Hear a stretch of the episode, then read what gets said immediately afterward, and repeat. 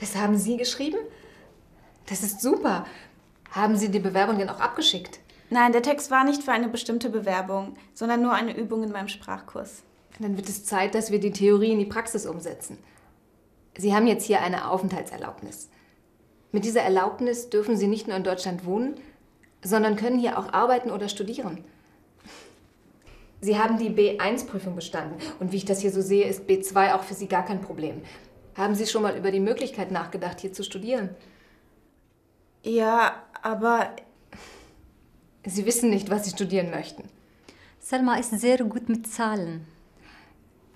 Interessieren Sie sich für ein technisches Fach?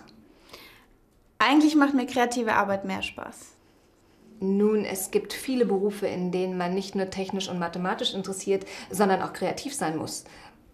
Vielleicht interessieren Sie sich für die Arbeit im Produktdesign oder im Social-Media-Bereich.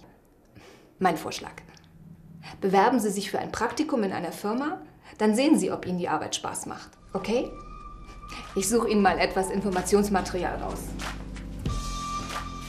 Danke, Mama. Bitte schön.